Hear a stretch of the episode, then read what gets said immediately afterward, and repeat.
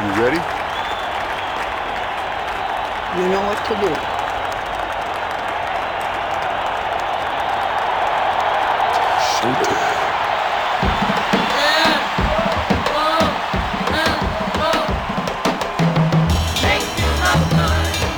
Welcome back to the Showtime Movie Podcast. As always, I am your host, Show, and uh, a bit of a new intro for you there. I, the Super Bowl was yesterday, so I kind of took, took some clips from the Super Bowl. I try and collect more Showtime clips, like as many as humanly possible, and sometimes I write them down and remember, and sometimes I don't. Like there was a really great one from Frasier that I watched a couple of weeks ago. That I just I I just didn't write it down right away, and then forgot and now it's lost to the annals of Frasier until I do my rewatch like next year or something like that.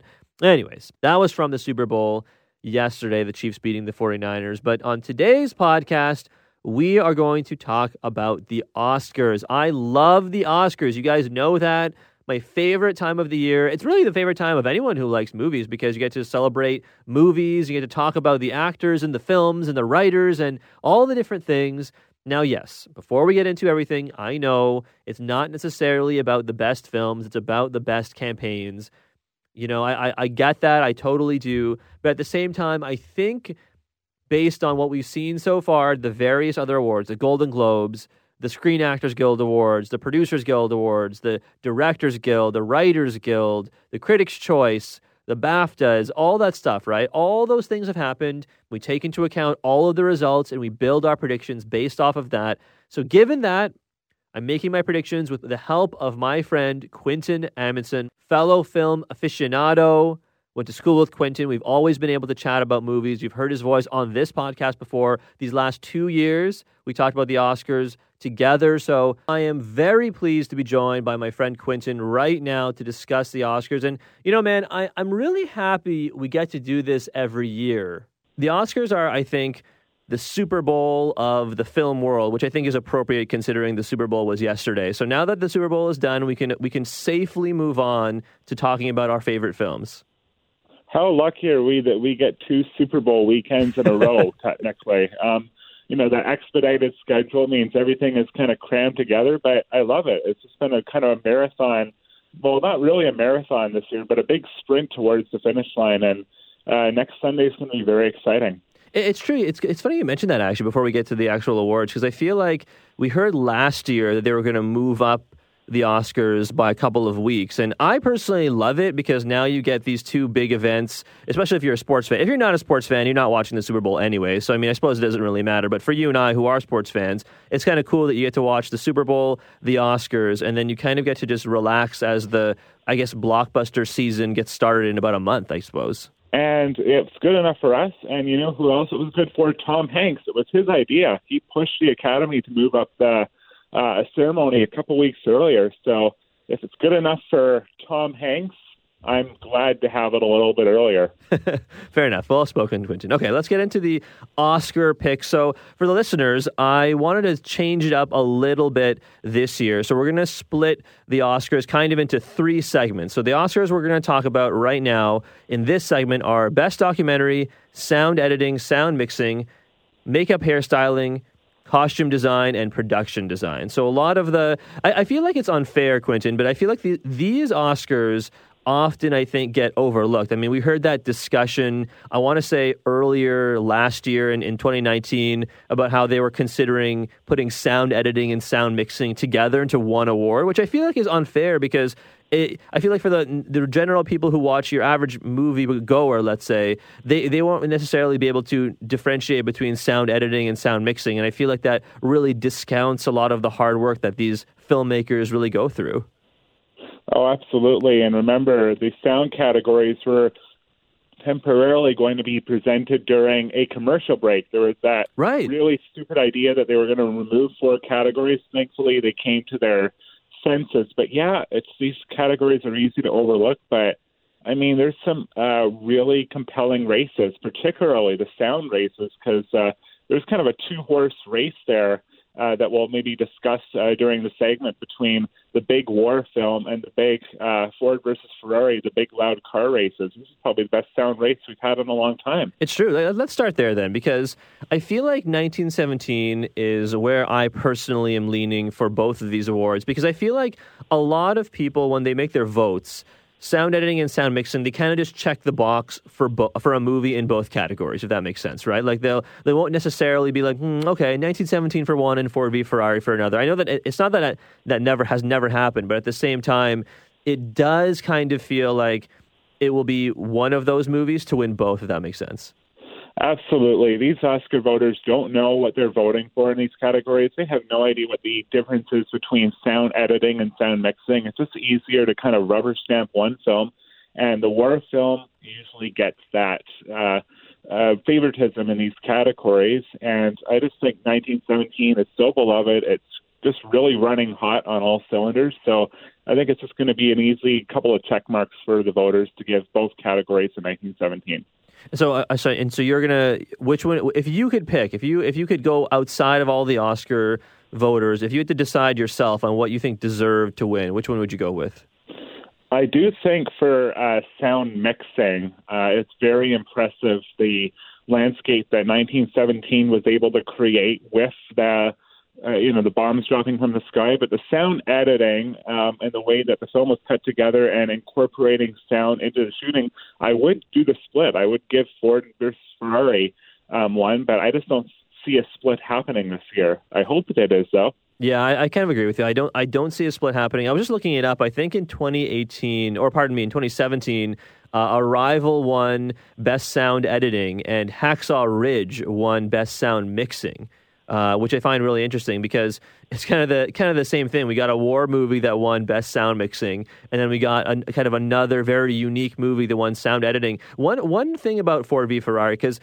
I feel like it's a, it's going to be a movie we won't talk about that much once we get out of this segment, if that you know if that, if that's fair to say, because I feel like it, it, it was a when it came out at TIFF, it felt like Ford v Ferrari was kind of the uh, maybe a maybe a bit of a dark horse, perhaps. Before any of the awards happened, it seemed like it could have been a dark horse for Best Picture. And then as the as the awards season has gone on, as all the campaigning has continued, it seems that Ford v Ferrari has really fallen off, which is a bit of a shame because I, I genuinely enjoyed that movie, and I, I I genuinely think that one of the best aspects of Ford v Ferrari is the sound mixing and editing because one of the things that really stood out to me, Quentin, it was that was that the the cars they all had their own throaty roars, right? Like it almost felt like every single car that the two main characters were working on and all of their crew members and whether it was in the pit or it was on the racetrack or whatever they were testing it out, whatever, you know, all of them sounded unique, which I think is crazy because if I can if I can detect that, I feel like anyone else can certainly. And those guys like Ken Miles and Carroll Shelby played by Damon and Bale were talking about the personality of the cars, like really giving all the cars their individual TLC. And you really get a sense that, that there is that love. And like you said, there is an individual character to all these cars. And it is a shame because you don't really see these old fashioned big blockbuster crowd pleasers anymore, uh, like Ford versus Ferrari. It's kind of a throwback. And I am really shocked how much momentum it lost during the course of the race because yeah. I thought it really maybe could have pushed for a win like three months ago, but it just died. It just re- barely snuck into the best picture category and the uh, technical categories too. James Mangold, I think, is definitely one of my favorite directors alive today. I mean, definitely you can you look to people like Steven Spielberg and and Mendes, of course, and you look to all these very very talented people. But I feel like James Mangold sometimes gets overlooked. Three Ten to Yuma, one of my favorite remakes I think of all time. But I know John John Wayne, hard to overlook him, obviously with the original. But uh, but yeah, I I, I love uh, I love Mangold's work, and I really liked Ford v Ferrari. Okay, so that was the sound editing, sound mixing. Best documentary is one that really fascinates me because I, I, you got to think that not a lot of people who watch the Oscars have seen all the best documentary movies, and I got to see them at TIFF. There were some of them were playing at TIFF, and I admit some of them I, I watched by perhaps uh, uh, less than legal means, which I, I try not to do. But it's it's not always uh, possible to watch all the best documentary movies, you know, whether it's on Netflix or whether they're on uh, in theaters or what have you. But I feel like the favorite right now is American Factory, but I, I leave it up to you to tell me if that's correct or if that's incorrect. Uh, it absolutely is because it has won at the Producers Guild, and it's a story that uh, definitely is universal, even though it's American Factory, because it really delves into the value systems of China and America. Really explores that rivalry in the workplace in a very compelling way. Uh, plus, Barack Obama and Michelle Obama are executive producers. That helps a lot. So, okay, are you saying that the uh, Obamas will accept an, an Oscar if uh, if it wins? Um, well, they are the executive producers, so they'll probably cede the spotlight to the uh, directors. But I mean, they uh, filmed an interview video with the directors um, on the day that the uh, documentary came out on Netflix. So you can just tell they have uh, weight behind this project, and the Obamas are loved in Hollywood. So I think that will give it a little boost, but mainly the subject matter. Like for Sama won yesterday at the BAFTAs, but it was because it was a British documentary. Right. I just think now that it's the uh, American um, Motion Picture Guild, it's going to be the American film triumphing. Yeah, I think it's I think it's fair too, and I like your point about the Obamas being beloved in Hollywood because we know Hollywood is generally a little left of center, if not more more than a little, perhaps is a better way of saying it. But you know, if, if if the Obamas are involved when it comes to campaigning, not that they're necessarily going around knocking on people's doors saying, "Hey, please, please uh, vote for American Factory," but at the same time, that definitely I think is an is an under under discussed boost that goes into it because you and I both know, and everyone knows who loves the Oscars that it's not always about. I mean, American Factory was really good, but it's not always about what the best movie is or best piece of film is. It's about who campaigns the best, right? And I feel like for American Factory, if you have the Obamas on your side, that they certainly can't hurt. Maybe a dark horse could be Honeyland because it was uh, nominated in both the international feature um, for Macedonia and also the documentary film. So maybe if voters see both of the it, it in both categories, they'll be like, hmm, wow, maybe I should give it a little bit of love since it was able to make both categories. That's right. the only film I could see mounting an upset. All right, we'll keep an eye on Honeyland as well for a potential upset. The other three Oscars I wanted to touch on in this segment before we move on were uh, makeup, hairstyling, costume design, and production design, which I find very interesting. I feel like makeup and hairstyling this year is a lock for Bombshell, though.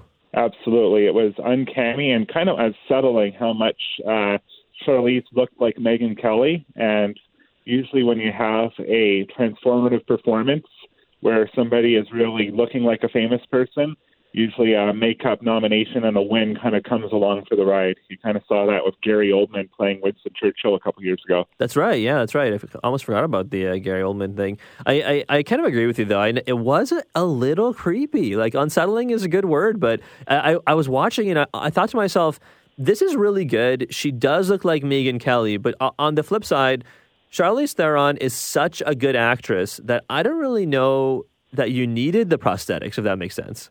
Oh no, like she just really was able to study Megyn's face and somehow present it in a very similar way. Yeah, Charlize is probably one of the best actresses alive right now, uh, and it's a very impressive uh, performance. And the makeup uh, certainly does deserve uh, credit because they also did a good job of John Lithgow as uh, Roger Ailes.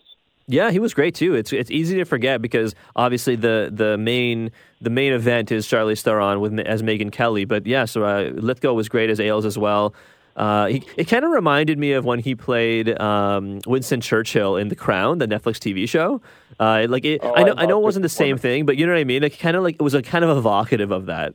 Yeah, absolutely, and uh, you know, and also even with the composite characters, it's just really excellent makeup work. Yeah, no, it was it was it was really fascinating to watch. I I don't know that I like the movie in a lot of other uh, facets, I, I suppose, but the makeup, hairstyling, especially the makeup aspect of that was absolutely terrific, no doubt. Uh, the last two in this category here best costume design and best production design. Now, I feel like both of these, I'm going Little Women for costume design and Once Upon a Time in Hollywood for best production design, but I feel like I would not be surprised to see maybe two movies win in each of these categories over those two. Oh yeah, certainly. I would say that uh, there certainly is uh, racism of those categories. kind of 1917 versus Once Upon a Time in Hollywood. I just think that the uh, Academy voters will not be able to resist the sequence, you know, and, uh, Once Upon a Time in Hollywood, where you see those neon lights of old Hollywood establishments in 1969. You know, they kind of swoon over it, and there is definitely passion for Once Upon a Time in Hollywood, and they will want to reward it in a category other than just Brad Pitt. So this would be a good place for it. And then, uh, you know, for Little Women with costumes, uh, it just looks like a classic type of uh, work that's uh, led to many Oscars in the past. The period drama and the uh, 19th century. We've seen so many films over the course of the Academy Awards history get nominated, and uh, Little Women. Uh, well, there will be a desire to give that film a win in a category. I, I think screenplay will be a little bit tougher. We'll talk about that later, but I think uh, certainly the BAFTA gave that Little Women boost yesterday, and I think it'll carry over to an Oscar one too. All right, there you go. So those are the kind of first segment Oscars we've decided to start with. I, I did really enjoy Little Women. One, one, I think, Oscar in the costume design category that, or a film that wasn't even nominated for an Oscar that I thought could have been and maybe even possibly deserved to win was Knives Out. I really loved the costume design in Knives Out, and I feel like there is a um, there is a uh, maybe a bias towards, like you said, those period pieces. And don't get me wrong, those things are great, and it's really fun to see these these talented costume designers recreate costumes of the past with what they have today. Like that's all. I love that kind of stuff, but at the same time, I also loved the costumes in Knives Out. I think it was absolutely ridiculous as well that Dolemite is my name wasn't nominated yeah, here. Another one. Like that's ridiculous. Like uh, the work that Ruth Carter did and designing those outrageous uh, uh, costumes that Rudy Ray Moore wear. I mean, that, that film was able to win uh, the costume design at the Critics' Choice. It's just that Netflix had too many films on the race this year, and Dolemite just kind of got forgotten, but it should not have been forgotten here.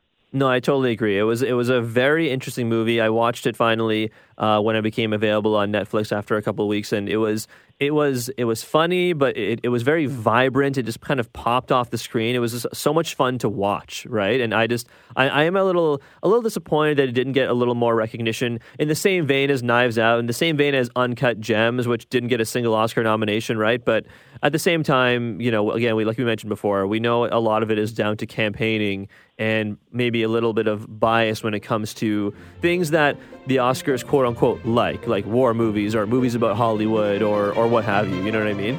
Absolutely.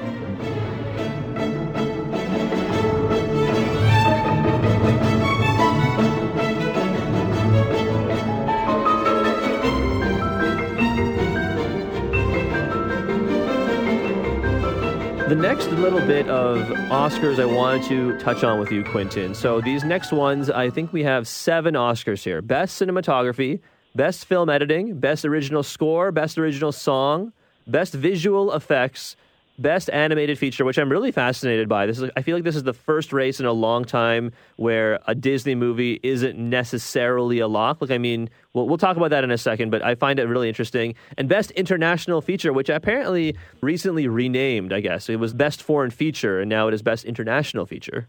Yeah, that was a change they made like a couple months after the uh, Oscars uh, a year ago. Mm-hmm. And uh, yeah, there, there's always weird names uh, differentiations. Like the BAFTA award is best film not in the English language, yeah. and Oscars is best international feature. They put their own little flavor with the name of that category. Why don't we start there then? Because I feel like that might be the easiest one to get out of the way. Best international feature. It definitely seems like this is just Parasite's award to lose. I mean, Parasite is a dark horse at this point for Best Picture. Maybe even maybe not even a dark horse. Maybe it's just it's it's in a two horse race. Even maybe a better way of describing it for Best Picture. But we'll talk about that in a sec. But even if it doesn't win Best Picture, it certainly seems as though it is a lock for this award. It's a slam dunk. You just watch that clip at the SAG Awards of everybody giving a standing ovation to the actors when they came on stage just to introduce the clip. Yeah. Like the love is so huge.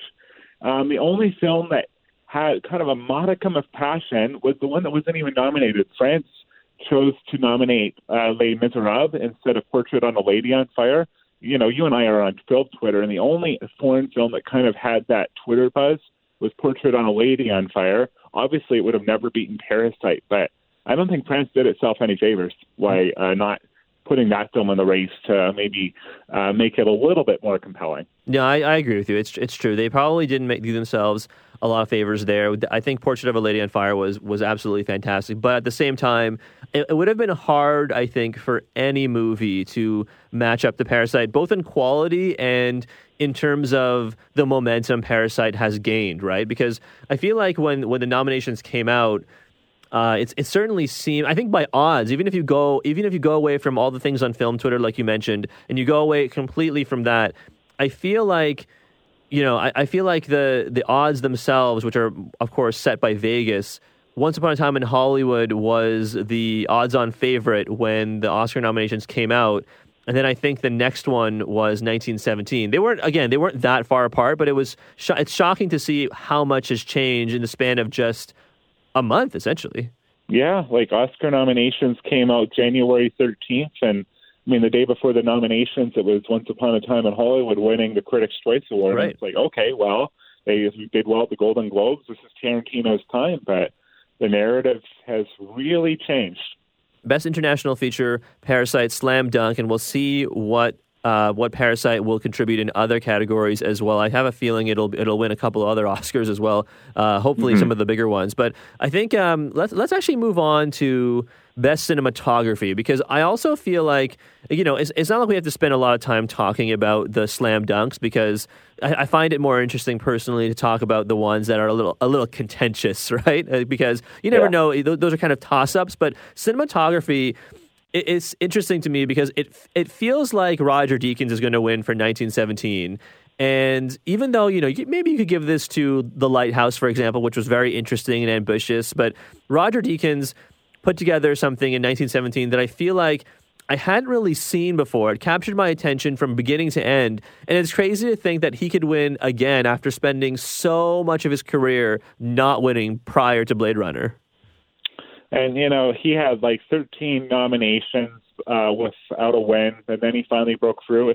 I hope he does kind of go on, go on a bit of an avalanche of winning because he certainly deserves uh, that, um, you know, praise after so many times. He was always seemed to be the guy in second place, but yeah. now he's breaking through. And I mean, he is one of the greatest for uh, you know, a big reason. And in this film, it kind of seemed like he was doing that hold my beer type of thing. Like he really was topping himself, you know, like say, oh yeah, you like what I did and uh, Blade Runner 2049. Look what I did this time, and it is uh, outstanding. I really love the one shot approach. It wasn't a gimmick to me it really ratcheted up the tension of 1917. And, and, I feel like it's it's not like I think anyone who watches that movie, you, you can probably guess where some of the cuts were, but most of them are so seamless that it makes it it makes it so enjoyable to watch. And the couple of moments in that movie where there are cuts, like for example, that part where uh, Schofield gets like kind of hit in the face, or or he gets shot, I think, and he falls down the stairs and he hits his head on the stairs and he blacks out and it cuts to black, right? And yeah. and then it, he wakes up and it's like he's in hell. It's it, it, it's so I find it I, find it so fascinating to watch, and I, and I think it's for that reason that 1917 holds your attention. Of course, the the directorial decisions and the acting and stuff, but the way it was shot via Roger Deakins was just it was just it was very pleasing. I found. Yeah, it's going to be wonderful to see him uh, win again. Uh, he's just a very likable guy, and I just remember, you know, just feeling the fear. You know, like when, uh, you know, he was about to jump over the trenches and kind of go into enemy fire. You just really feel like you're that soldier. It's like, oh my goodness, he he just jumps over the trench. A bullet could just come at him. A bomb could drop on him. Uh, without him knowing, uh, the randomness of the horror of war was just so vivid, and it just really uh, had a big effect on me, and I'm sure had a big effect on you and a lot of other people that saw it too. Yeah, absolutely. No, 1917 definitely feels like a slam dunk for best cinematography. Uh, best film editing, I, I feel like again we I mentioned before in the previous segment that I felt like Ford v Ferrari had you know again fallen off, and you kind of agreed with me and.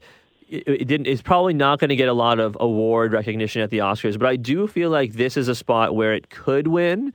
Now I'm I'm gonna I'm just gonna go ahead and, and pick that as, as my as my choice for film editing, but I don't know if you have a different one.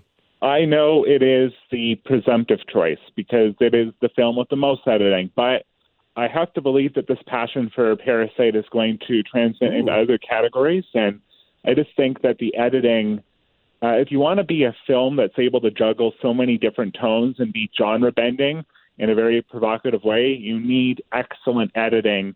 And Parasite had that. I think the editing really enhanced the mood, and it was very instrumental in accentuating the shifts between outrageous comedy and obviously the dark thriller aspects. Um, I'm go- kind of going against the grain here, but I think Parasite could be a surprise winner here. Okay, so you're going to pick Parasite. I like that one. Parasite. Yeah. We talked before in the international feature one that Parasite, the love for that movie is is very palpable. It's gonna it's gonna bleed through in a lot of different categories. It, even if it doesn't necessarily win, I bet a lot of the categories it was submitted in consideration for and ultimately got nominated for, it will be relatively competitive. Ultimately, you and I are not going to know just how competitive it is because we everyone only gets to see see the winners, including the Academy members, I think. But at the same time, yeah, I, am going to go with Ford v Ferrari. Also, a quick note on that movie: Did you know that overseas it, it's not called that? It's called Le Mans '66. Oh yeah, like uh, I, and I love the international uh, posters. Yeah. You know, the Le Mans '66 logo, and uh, yeah, that uh, brand over there is just so strong. So they really just wanted to kind of draw those and foreign vote, um, foreign box office uh, theater goers to the uh, theaters, and you know, kind of changing it to Le Mans '66 was kind of the best way to do it. And uh, yeah, it's pretty cool that uh, two radically different titles. When I was uh, when I was kind of doing some research on on the, our our chat today, I was uh, I, I noticed that some of the some people refer to it as Le Mans '66, and I'm like, is this a documentary about the same thing? And then I realized that they just re- renamed it. And I think it makes sense, right? I mean, you got to think that overseas, not a lot of let's Ford cars are probably sold. Like you got to imagine that most Fords are sold in North America, I would imagine, right? And if the Le Mans name has such a cachet overseas, you might as well use it, especially where I feel I feel like this movie is about American ingenuity overcoming European arrogance almost, right? And that's or at least that's how it's presented. And I feel like if that's what the uh, European audiences felt they were getting in the name Ford v Ferrari, then they might not be inclined to see it. Is that fair to say? I agree with you. And, you know, the good thing for Ford versus Ferrari, their strategy worked. I mean, it was a film that was a bit of a box office smash overseas, kind of uh, getting hundreds of millions to go along with a really good return here. So I think that two different titles really paid off for them. All right, so let's move on to the uh, last four in this kind of subcategory we have created for ourselves. So, best original score, best original song, visual effects, and animated feature are what remains. Uh, let's do original score and song. Now, I feel like again, another slam dunk pick based on the lead up to the Oscars. And especially last night, we saw the BAFTAs. Joker seems like the uh, presumptive favorite in original score. I, uh, I leave it up to you if you want to be brave enough to, to try and uh, pronounce this woman's name. I, I feel like it would be disrespectful of me to do it because I'm totally going to butcher it. But if she does win, I feel like she's going to be, become the only the second woman from Iceland to ever win an Oscar. Uh, I am also going to avoid butchering the name too, but I will say Hildur. Uh, we'll say yes, her first name. Hildur, sure. Um, I just think that uh, along with Joaquin's performance, I think the score was the most celebrated aspect of Joker, and I just think it's a, a slam dunk. I mean, the only way uh, Hildur loses is if the love for 1917 is so strong, uh, and it wins Best Picture, and it kind of takes Thomas Newman along for the ride. I mean, the problem is that you don't have the names of the composers on the ballot. If maybe they saw Thomas Newman's name on the ballot, they'll be like, hmm, you know, Thomas Newman's been nominated so many times and he's never won. Let's give it to him this time. But the names are not on there, so it's really the quality of uh, work in the film, and uh, Hildur's score is the best. I think that that's a good point too, and I I, I kind of prefer it that way, honestly. Like I kind of prefer it for them to just to look at the name of the film, think of the music, and say that music I like that music better than I liked this or another film's music. Right? I I, I feel like that makes it maybe stand on its own merit. And Joker's music was great. I mean, I admit I did not care for that movie in a lot of different aspects, but I loved Joaquin and I loved the the music. And it, it, I mean, at least right now, it seems like those are the two Oscars, or those are the two only Oscars it's going to win, really. Mm-hmm. Absolutely. So it's, uh, yeah, like you said, it's really was able to temper that controversy, but uh, the 11 nominations are respected I just don't see them getting more than those two wins. Yeah, I, I, t- I totally agree. Okay, best original song. This one I feel like is a little more up in the air. It's not quite as much of a slam dunk as some of the other ones we've talked about. So I, I feel like I'm just going to kind of throw a dart here and go with a movie I re- I personally really liked, which was Rocketman. I feel like Taron Egerton, and we know he won the Golden Globe in a comedy or musical, and he sang all the music himself, which was very impressive. Maybe even doubly so impressive, considering you're kind of you're kind of probably mentally comparing it to Rami Malek in in uh, Bohemian Rhapsody, for which he actually won the Oscar. And then you have Taron Egerton, who I feel like did a relatively better job and he didn't even get nominated, right? So if they wanted to reward Rocketman in some way, I feel like the natural choice for a movie about Elton John, a famous singer, could be Best Original Song. And Elton and Bernie Taupin were so instrumental in the making of this film. They've just been uh, shepherding it along every step of the way. It really is a a big win for a film that I bet was pretty close to maybe cracking the lineup. If there was maybe uh, 10 or 11 Best Picture nominees, I wouldn't be surprised if Rocketman was able to sneak through. I think it was close in a lot of categories.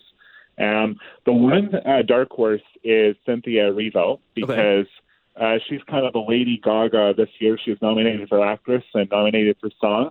Um, if uh, Cynthia did her campaign right, um, maybe she'll be able to transmit to Oscar voters that if she wins the Oscar, she'll be an EGOT. She'll have the Emmy, Ooh. the Golden Globe, the Oscar, and the Tony, and she'll be the youngest person to accomplish that. If she's able to uh, get that message out effectively, uh, maybe they'll want to uh, uh, give her that award because that EGOT is a very hard thing to do. And, she, and, that song was great, Stand Up. That song was absolutely fantastic. And again, if, if, I really wanted to throw another dart, like we were, we were using that analogy, I feel like the Frozen 2 song, Into the Unknown, which was really, really good. I mean, they, they, they kind of pushed – another song, or they kind of, I feel like they could have pushed another song from Frozen 2 because I, I, watched it recently and a lot of the music from that movie was very, very, very good. Probably not quite on the same level as Let It Go in terms of how catchy it is, but Into the Unknown was really good. And Toy Story 4, I Can't Let You Throw Yourself Away also very emotional. I mean, Disney, we, we talk about campaigning. Disney knows how to campaign. And I while I do wonder if having two Disney songs in the same category hurt each other, essentially, as, as so many times we've seen that in, in many other races, like it probably contributed. I, while I feel like Brad Pitt was going to win that category of supporting actor, anyways, I'm sure it was not helped. The Irishman was not helped by having both Pesci and Pacino in that same category. But to go back to Best Original Song, I, I, I really like those two songs as well, and I wouldn't be that shocked to see either of them win. Yeah, it's a pretty good um, group of songs. Uh, I do think that considering Elton's near the end of his career, I know he's uh, continuing to engage in projects, but I know uh, his touring days are kind of close to being done. And there's just kind of been love and reverence for him as an entertainer for it's got to be going on for 50 years now, and I think it's just going to uh, culminate in a big win. I, I, I, do hope so. I, I do admit it. I hope so. Rocketman was very enjoyable, and it's this is probably going to be the only one it's going to win. It, or it's even possible for it to win, considering how many times it got nominated, which was spoiler alert, not a lot. Uh, last two Oscars in this little category we've created here: best visual effects and best animated feature. Now, best visual effects I find interesting. I, you've mentioned a number of times, Quentin, that 1917 the love for it will show in a lot of different categories, and I think it'll probably show here because again, I think it is it is an aspect of visual effects we saw with the one cuts and the and the uh, the war. Like you know, we the, it was a lot. A lot was made of that clip. I'm sure you saw it on Twitter. It wasn't even just film Twitter. Everyone was retweeting this thing. It was that shot of when you see Schofield running towards the camera at the very end as like the war starts to really break out and he's running kind of ahead of the trenches as soldiers are pouring out and things are exploding around him and stuff. And then there was kind of on, on the bottom half of the clip. So you saw the top half was the part of the movie and the bottom half was how it was filmed. And you can see like a truck with the with the uh, camera on it. They're firing the explosives, and he's running, and he runs into an extra and stuff. It was it was very fascinating to watch because it kind of gives you a little bit of a peek behind the curtain, and I really liked that. I liked it a lot. Although I feel like best visual effects is always to an extent a toss up based on the whatever superhero movie comes out that year. So I guess what I'm saying is I think 1917 will win, but if something like Avengers Endgame won, I I would not be that surprised.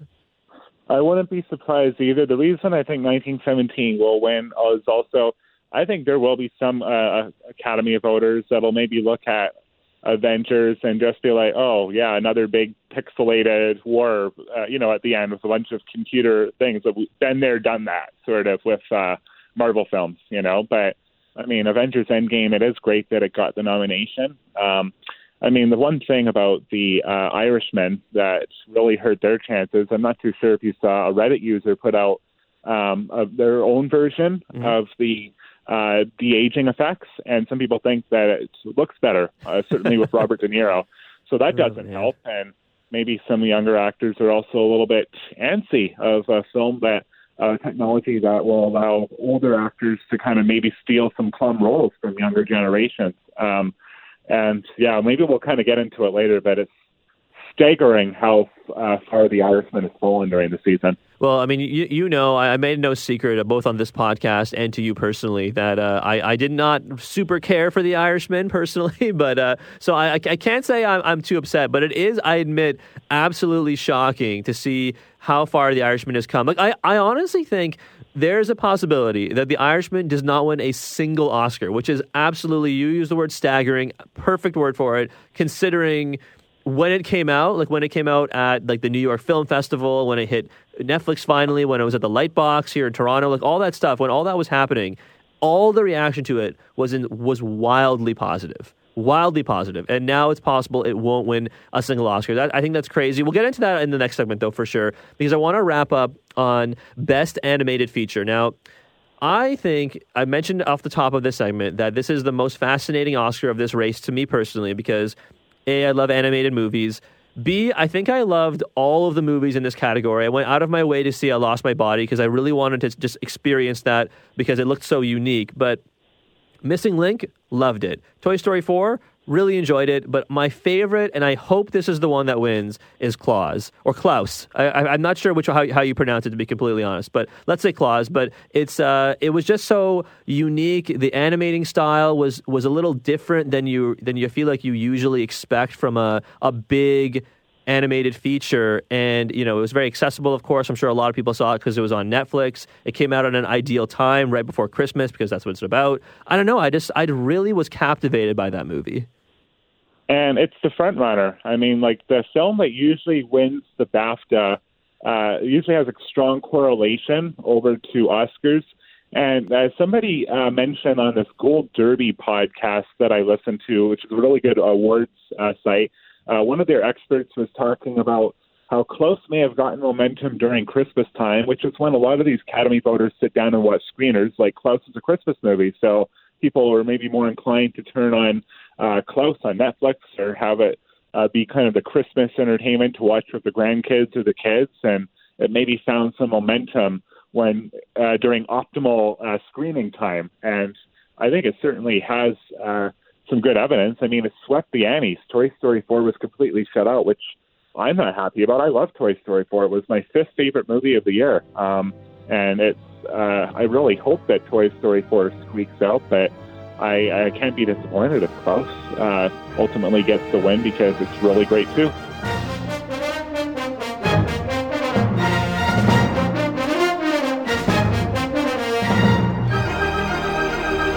For this final segment, like I mentioned before, the two big picture, uh, the two big nominations of the evening, picture and director, the four acting awards, and the two screenplay awards. Now, I'll leave it up to you, Quentin. How much time do you want to spend on the four acting awards? Because I feel like it, it, it has not been for quite some time that we've seen the four uh, major kind of players. So Joaquin Phoenix for Joker in the actor race, Renee Zellweger for Judy in the actress race, Brad Pitt for Once Upon a Time in Hollywood in the supporting actor race, and Laura Dern for Marriage Story in the supporting actress race. It has been a while, I feel like, since all four frontrunners have won literally every single award. So I'll, again, I'll leave it up to you. Do you want to talk about them, or do you want to move on to the other awards? I will say one thing. Actually, two years ago, um, uh, there was the same phenomenon. Like Frances McDormand, Gary Oldman, Sam Rockwell, Allison Janney, they were able to pull off a big sweep, you know, and this kind of go lockstep. Before that, uh, it, had never happened before. But, you know, it's weird. Two times in the last three years, you have just these utterly predictable results. And um, instead of really touching on the races, I'll say, like, it staggers me. So, like, these are different voting groups. Like, the Hollywood – uh, Foreign Press Association, there are different voters than the people that vote for SAG and then the people that vote for Critics' Choice.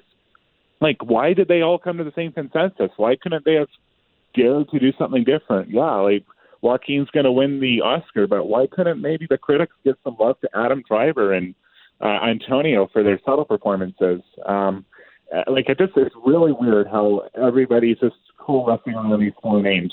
Maybe the only category where people are kind of hedging and upset is supporting actress because Right, Scarlett right. Johansson is nominated twice, and maybe they're like, "Oh wow, Scarlett, two great performances. Maybe we should give her something." But I think if it wasn't uh, her formidable talent, or wasn't somebody as beloved as Laura Dern, I believe that there's a little bit of a chance. But like Laura is killing it. You know, she's big on Big Little Lies and uh, was in Little Women and Marriage Story, and she's been uh, Academy royalty. You know, kind of born to uh, Diane Ladd and Bruce Dern, and she's been baby bandied as a potential president of the Academy down the road. I think if it wasn't Laura Dern that Scarlett was facing, maybe there'd be a shocker there, but it's just going to be predictable. Yeah, I, I, agree with you. That's a good way of putting it. I think like Phoenix, Zellweger, and Pitt are mortal locks for those three categories, and Laura Dern is the heavy, heavy, heavy, heavy favorite, if not a lock. But I do think that that's probably the category that's most susceptible to an upset. And my, my upset pick would probably be even Florence Pugh over Scarlett Johansson, just because she was great in Little Women. She also had the kind of benefit of being in another critically acclaimed movie, Midsommar, which was really good. Uh, you know, she's uh, not that this will have an effect, but I mean, her star is definitely rising to the point where she's she's going to be one of the main characters in the next Marvel movie, Black Widow. Not again, that doesn't have any effect on the Oscars, of course, but I just find it really interesting that that's the one category where we maybe right, and maybe there's an a, an an inch of Greta Gerwig wasn't nominated for Best Director. Little Women's not going to win Best Picture. Maybe they reward Pugh with a couple of votes. But even if that is the case, I agree with you. Dern is so beloved that I don't think even the nominal support that another actress gets is enough to upset her. But uh, other than that, yeah, it seems that, like you mentioned, just like two years ago, it is going to be these major four actors winning their respective categories, which I think is great. I mean, I don't think anyone really has any complaints about the acting in any of those movies. I think the the complaints about that exist about any of those four movies have nothing to do with those four people. No, I, I these are the four performances I'd like to win Oscars, but I would have liked to see maybe a, a be thrown to Antonio Banderas. Like I really liked what he did in Pain and Glory, or you know, why not give Florence Pugh the BAFTA yesterday because you know the hometown girl and like you said, she killed it this year. Um, it would have been nice to have like a little bit of intrigue, but uh, these are the right four people that are going to be picking up Academy Awards on Sunday. All right, four more Oscars to go, and let's do the Screenplay Awards now because I think you and I were talking about this when we were kind of prepping for the episode that these perhaps are the two most interesting Oscars of the evening because Best Picture and Best Director, I think, are heavily slanted one way. Sure, it's possible there are some upsets there. We'll talk about that in a sec, but Best Original Screenplay and Best Adapted Screenplay, I feel like have been like even even though we've seen different winners, like I'm just going to pull up the results here. So Parasite won Best Original Screenplay at the BAFTAs last night, and Jojo Rabbit won Adapted Screenplay as well. And then if you go back a couple of days ago, uh, the Writers Guild Awards, Parasite and Jojo Rabbit won Original and Adapted as well. But I feel like it's important to note. No Tarantino at the Writers Guild Association. He's not a member of the Writers Guild. Again, maybe there's going to be some makeup uh, makeup awards for Little Women because Greta Gerwig again not nominated for Best Director. It's not going to win Best Picture. We just talked about Florence Pugh in the Best Supporting Actress race. So this to me is the most fascinating race. I'm going to pick Parasite for Best Original Screenplay because again, you said it. The love for this movie is palpable. They were applauded before just to present the movie, much less win it. They won Best Ensemble. If they don't win Best Picture, which again, it's it's a bit of a long shot. I feel like I would love for it to win Best Picture, but it's a bit of a long shot. but often the screenplay awards feels like it's the biggest. Okay, you didn't win Best Picture. Here's the screenplay award. So I feel like that's why I'm going to go with Parasite for original. And I'm going to go with it as well. Uh, I know I said on Twitter in a brief little dialogue with you, I was maybe leaning towards Tarantino, but then WGA and BAFTA happened, and it's weird. WGA and BAFTA really never correlate. Only eight times since in the 21st century have those two uh, voting bodies agreed on the screenplay, an original screenplay. Right. Um, and seven out of those eight times since 2000, when those two groups are in alignment, that screenplay goes on to win Best Picture. I love those odds. I'm going to go with it. Um, I mean, to win Best uh, Screenplay at the Oscars, I'm going to pick uh, Parasite in this case as well. And I just think the love for Bong is so um, uh, severe. And I don't know if Tarantino helped himself yesterday. Did you see the BAFTA clip of uh,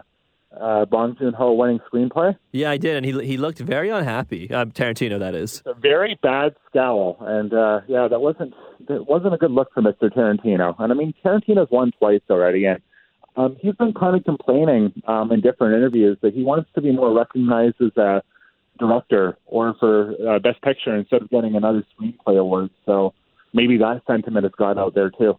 Yeah, it's definitely possible. I mean, I I, I, I kind of think that it, it's kind of a two horse race between Parasite and Once Upon a Time in Hollywood in that category. But yeah, I'm go- I'm with you. Parasite is my winner there. That movie was just absolutely sublime in so many ways.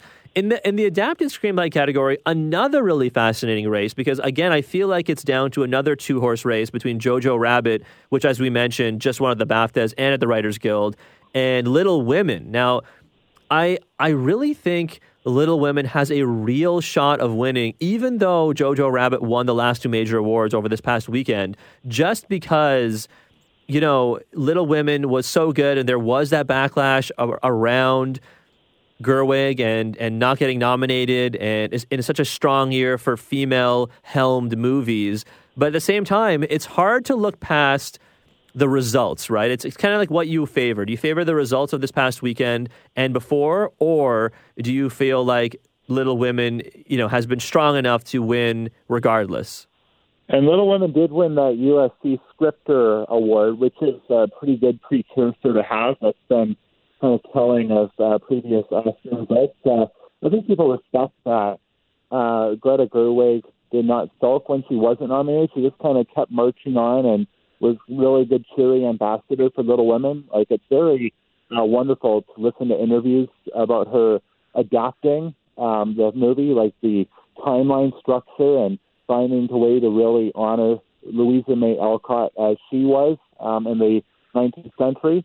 Uh, so I think she has some fans there, and uh, certainly she had an amazing cast filled with big names such as Meryl Streep and Laura Dern, and those are very likable figures uh, in the acting branch, and the fact that they're praising Greta Gerwig so much that can maybe translate into some favor. But I think that Jojo Rabbit was nominated by almost every guild, um, while Little Women had some big omissions. So I think that consensus is there for Jojo Rabbit.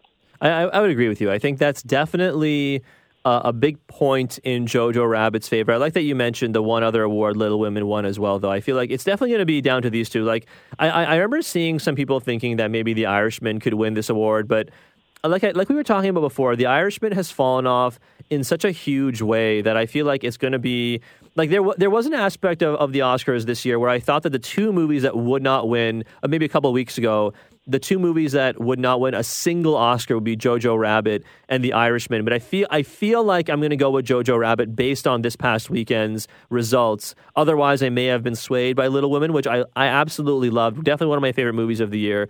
Great to watch. But ultimately, I feel like Jojo Rabbit. And hey, look, we know as well People's Gross Choice Award here at TIFF that's often a precursor towards the uh, awards as well. So as you mentioned, so I just I just feel like those are the ones I'm going to go with. Parasite, little, uh, Parasite, and Jojo Rabbit. Pardon me. Little Women is definitely a an upset contender. Um, let's spend a couple of minutes here, Quentin, on the two biggest awards of the night. I feel like Best Picture and Best Director. Now, Sam Mendes has won I feel like every single Best Director award that is possible to win prior to the Oscars, including the Directors Guild Award, which I believe when when he won, I think I saw a stat which I really liked that the the this award, the Directors Guild Award winner for directorial achievement or whatever they call the award specifically, has predicted the award winner at the Oscar in Best Director category for the last five years. And so that kind of history, I know five years is not a long time, but at the same time, given how well received 1917 is, how much of that reception is directed towards the director, and combine that with the DGA award, I feel like Sam Mendes is as slam dunk a pick as you can get at the Oscars this year. And over those past five years, the directors that won that award were helming the technical achievement of the year. And 1917 is undisputably the technical achievement of the year. It's uh, visually marvelous, and it's amazing how he choreographed all these extras and uh, every single person at his command to create a product that really is kind of the best that cinema could do. Like this is a really great war film. He affectionately created um, like the horror of the First World War, and I'm glad that the film's in the world because the First World War doesn't really get its due cinematically, and it's a war that people really need to know more uh, to know more about. And uh, Mendes did uh, an exceptional job. And, and I think a lot of the, his love for this movie and for this period and, and wanting to do right by it and, and show that he was respectful of it was, I think, driven by his own family, right? Because I think we saw at the end of the movie, he, it was dedicated in part to, I believe, his it was his grandfather, maybe it was his great grandfather, but uh, it, that was really neat to see. And th- those kind of connections, I think, make your film better, right? Like they they make you care more and in turn they make the viewer care more because you mentioned this earlier it was so riveting right? You're on your edge of your seat at the whole time. I watched it with my roommate who doesn't particularly care for these kind of war movies these kind of really serious gritty sad almost war movies when you see the scope of death and destruction that really happens when when people go to war in this in this fashion and he was on the edge of his seat and we talked about it for days afterwards and i think if you can reach someone like him who really does not care for it, you can reach a lot of people, and I think that's that's more impressive than I think we give it credit for. And the movie does have that emotional core. People were really moved by it, and you mentioned you were. I certainly was as well. And I mean, the fact that it's able to aspire that passion, and I think it's really good that they had that scene um, you know, where he's in the dark with that uh, young French lady with her baby, you know, able to find room for that sweetness um, amidst all this uh, technical work. So they were able to check a lot of the boxes, and um, I just think that uh, Mendes is really well beloved, um, and people are probably um, very eager to bring him back because he has directed a lot of good things, but he hasn't been invited back to the Oscars party since uh, winning for American Beauty 20 years ago. So I think people are very keen to celebrate him again. It's, been, it's definitely been a long time for Sam Mendes. I, I think, like we mentioned, probably the biggest slam dunk at this year's Oscars. All right, Quentin, best picture time. Who do you got? I feel like it, it has now officially become a race between 1917 and Parasite. Is it possible that Once Upon a Time in Hollywood wins for Best Picture? It, it absolutely is, but I feel like the way things have shifted in this past month is that once Upon a Time in Hollywood is now perhaps the third choice, and it, it certainly seems like it is between 1917 and Parasite. So before I make my pick, I'll let you you make your case for who you think will win Best Picture at this year's Oscars. 19, I think 1917 is going to win because the PGA plus the DGA is a very formidable combination. Usually, when those two uh, voting groups are in alignment, that means great things because, I mean, that was what happened with Guillermo del Toro with Shape of Water. This kind of made it a slam dunk there. Um, I will say, though, that Parasite is in a better position than Roma was uh, because uh, Parasite doesn't have the Netflix baggage. Some people were very anti Netflix against Roma, and Parasite is this universal film that grabbed people at that opening scene, that great scene where the family is hunting for a neighbor's Wi-Fi, trying to hack in. It's really funny and it just grabs you and uh, makes you really care about this family. While Roma, on the other hand, people were, admired the film, but I read a lot of uh, print articles and also some videos where people were turning it off 20 minutes in because they didn't like how much mopping there was. You know, they thought that Yalitza Aparicio was mop, mopping up too much uh, dog poop. Uh, so the fact that this film was a lot easier to get into and there is that love of the universal themes makes me think this has the best chance of pulling off that almost impossible feat of winning international and best picture. Uh, I'm making a case for it, and it could be um, a film that makes them look good too. You know, eventually, Academy remembers want to make a good statement to society from time to time, and uh, Parasite would be a very good win that would be celebrated by anybody. There'd be no controversy attached to it. I- But the stats don't lie. Yeah, I, I think that's a totally fair uh, argument for both films. Absolutely.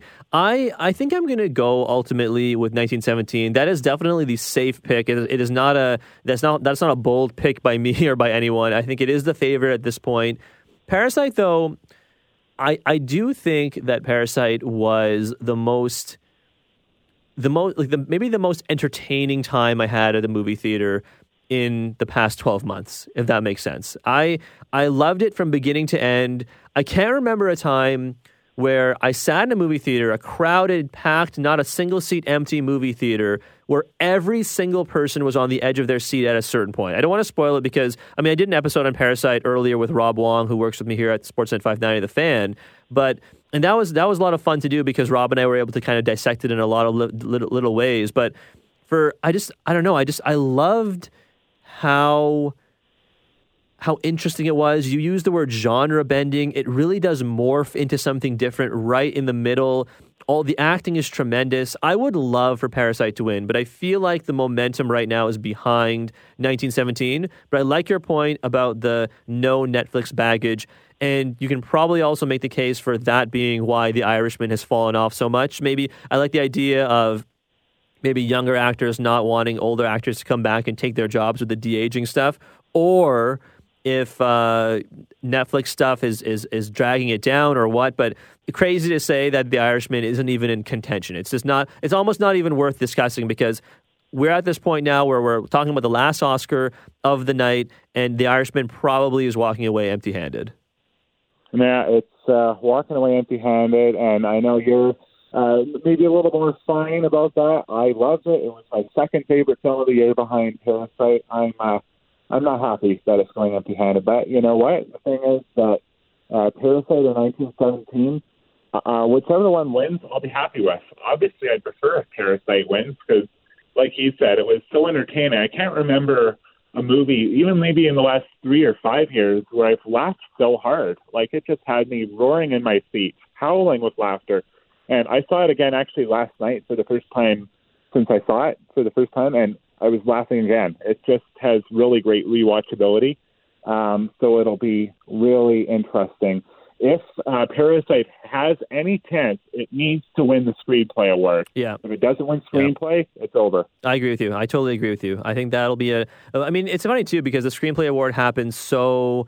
Uh, it happens so late in the show, so we won't know really what about Parasite's chances until probably that back half of the show, anyways. But still, I, I totally agree. Screenplay will be a, a very big precursor to the Oscars. Quentin and I are both going 1917, but Parasite obviously would be fantastic. Two great movies. All of the movies we saw this year, and I, I would say all of the movies nominated for Best Picture, maybe outside of Joker, not to slag that movie even more, but outside of Joker, I would say the other eight movies, I loved them all for and for different reasons, and they were all very entertaining. So I think this year's Oscars will be entertaining as well, despite the fact there there's no host uh, again, but still, I think this coming Sunday will be a, a, fun time to watch because you're celebrating movies from the whole year that I think, for one reason or another, everybody seemed to love.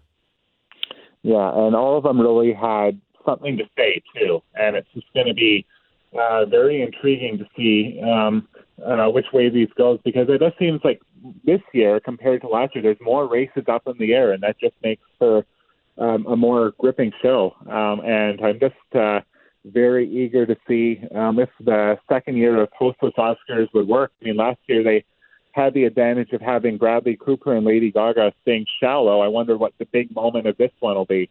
Uh, I guess we'll find out in a few days. We'll find out in a few days. Quentin, I love chatting the movies with you. I love chatting the Oscars with you. The advanced calendar means more time to chat actual individual movies after the Oscars. So when blockbuster season starts up, we'll have you back on and we'll chat some more. How does that sound? That sounds great, Shell. All right, man. Enjoy the Oscars. You as well.